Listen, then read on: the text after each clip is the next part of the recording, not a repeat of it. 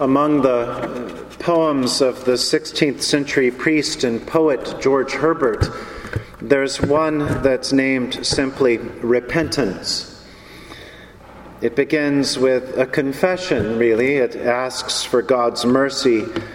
And then at the end of the poem, there's this wonderful kind of statement of faith almost.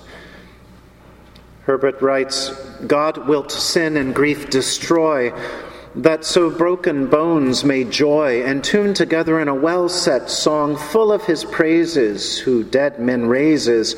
Fractures well cured make us more strong. I love that last phrase. Fractures well cured make us more strong. This season of Lent is one in which we acknowledge that we fail and we fall, we break, and we sometimes break other people. But with repentance and with forgiveness, we are built up, we are made more strong, we're made stronger than ever before. Repentance runs throughout the scriptures for today, just as it runs throughout this whole season of Lent. In the gospel, there's anxiety about all kinds of things. We hear about them. But in the face of each situation, Jesus calls for repentance. It's a strange response as people bring to him their problems, their concerns, their worries. To each, Jesus says, Repent. First, there's this report that Pilate has murdered some people from Galilee because they were offering sacrifices. And so the people talking to Jesus are, are wondering if God perhaps allowed the massacre to happen. Perhaps God preferred the religious ceremonies of some over, over others. Jesus avoids that whole issue and says, don't worry so much about trying to figure out what side God is on, and, and don't worry so much trying to figure out why some suffer and others don't. Jesus says we need to repent.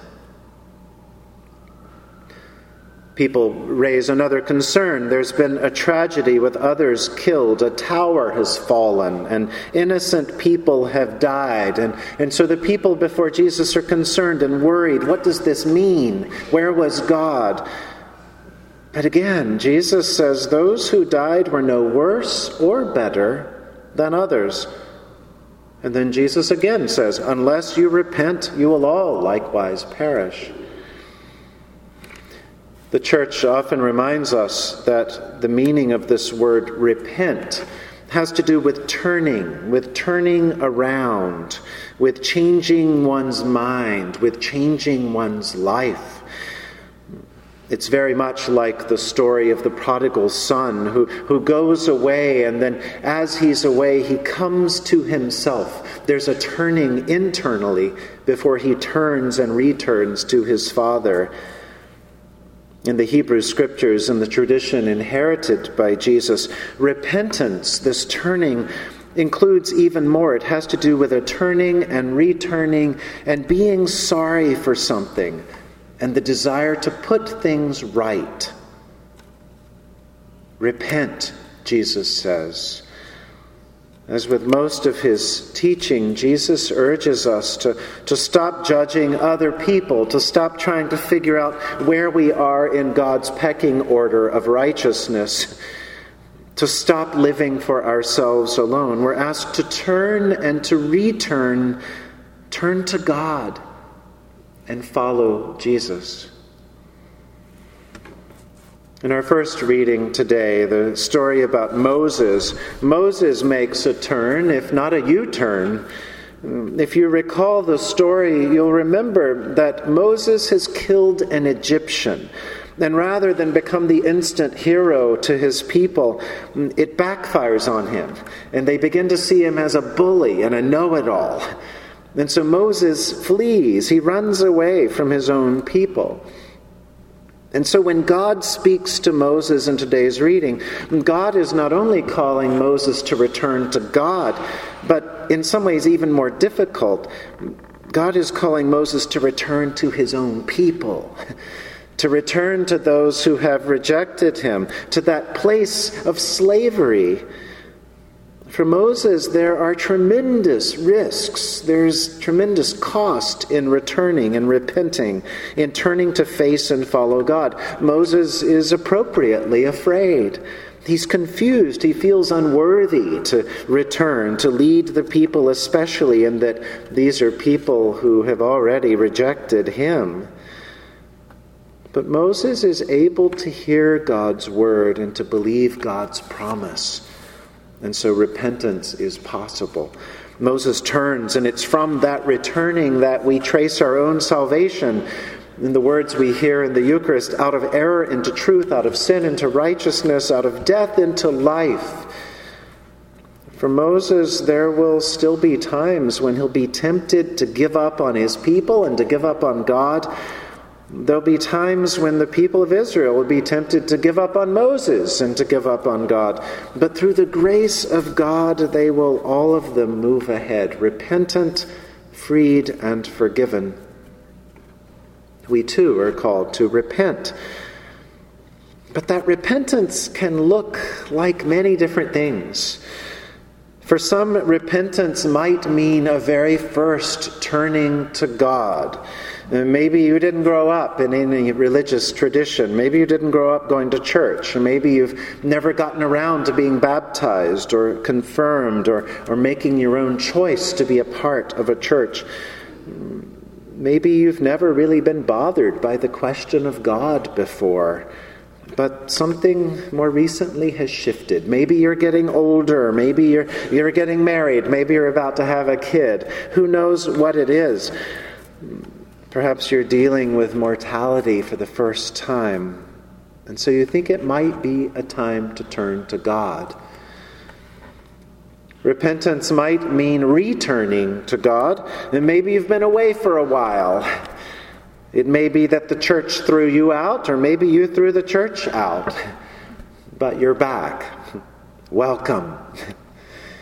You've been missed, and it's a good time to return to God.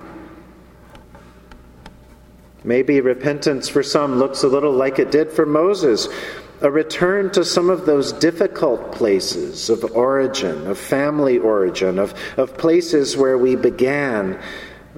So often, spiritual growth only comes after we have dealt with some of our own personal history, after we've become honest, begun speaking the truth, and laying it on on the, the laying it all on the altar of God for God to use and transform and make all right.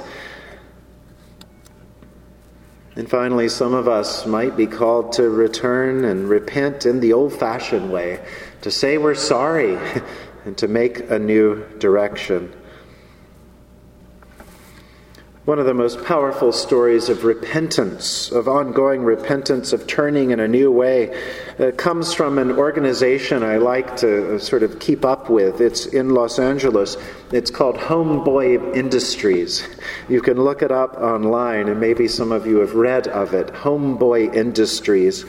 Um, for almost 30 years, a Jesuit priest named Father Greg Boyle has worked especially to try to help young men and young women move out of a lifestyle of gang involvement.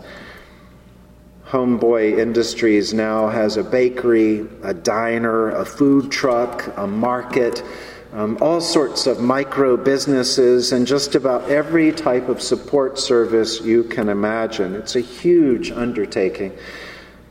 Father Greg and his organization do everything they can to help young men, men and women get what they need, whether that's education or skills or support, in order especially to find work. And early on, Father Greg noticed a big problem, especially for the young men, but even for the young women. A lot of the former gang members had tattoos that visibly associated them with a gang. And so you can just imagine when you go for a job interview and you've got a huge tattoo on your face or your neck saying you're a gang member, it's not exactly the beginning of a good conversation. And so Father Greg got creative, and Homeboy Industries began offering a tattoo removal program. It's nicknamed Ya Estuvo, which is Spanish slang for the moment when a person decides to leave the old life behind and make a new start. Um, Ya Estuvo means um, I'm done, I'm moving on, it's over. That's that, and now I'm moving forward. That's what that means for the almost a thousand clients a month who have their visible tattoos removed so that they can move in a new way forward. Ya Estuvo, it's over, it's done. It's a new life ahead. For most of us, whatever it is that holds us back or weighs us down or keeps us from moving forward, for most of us, it's not quite as visible as a tattoo on the face or the neck.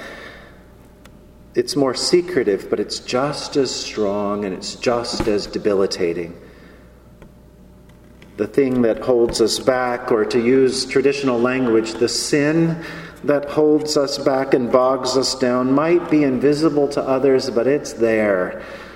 It's there. When we look in the mirror, when we try to pray, when we try to get through a new day, it feels like a tattoo that's been burned into our skin. And we begin to imagine there's no way for it to be remedied. That's where the church comes in. In confession, whether we confess in silence or to a friend or to a priest or a minister or in community, in confession we're invited to, to say our own version of Ya Estuvo. It's over. I'm done. I'm, I'm turning into a new way. I'm repenting. I'm moving forward. I've had it. I'm done in forgiveness. The forgiveness that God assures us is ours for the asking we get a kind of spiritual tattoo removal. We're made clean, we're washed, we're restored to our baptismal state, and so we're free and we're light and we're ready to move forward.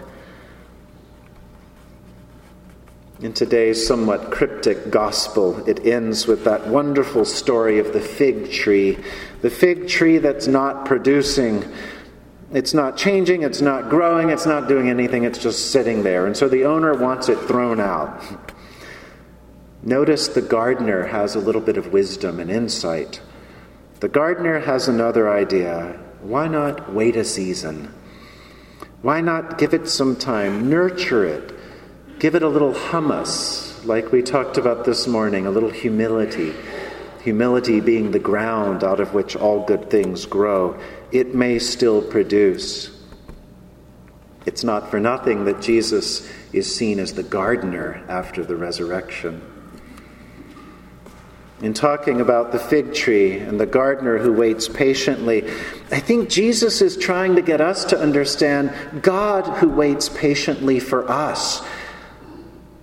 That's what grace is. It's God's patient waiting for us. Whenever we're ready, whenever we're there, whenever we've made up our minds to turn and return, God is waiting, like the parent in the prodigal son story. There is rejoicing in heaven, for we were lost and are found. We were dead, but now we are alive in Christ Jesus our Lord. Through God's grace, through God's goodness, we learn and live into the truth of George Herbert's beautiful words that fractures well cured make us more strong. May God make us stronger this season and always. In the name of the Father, and of the Son, and of the Holy Spirit.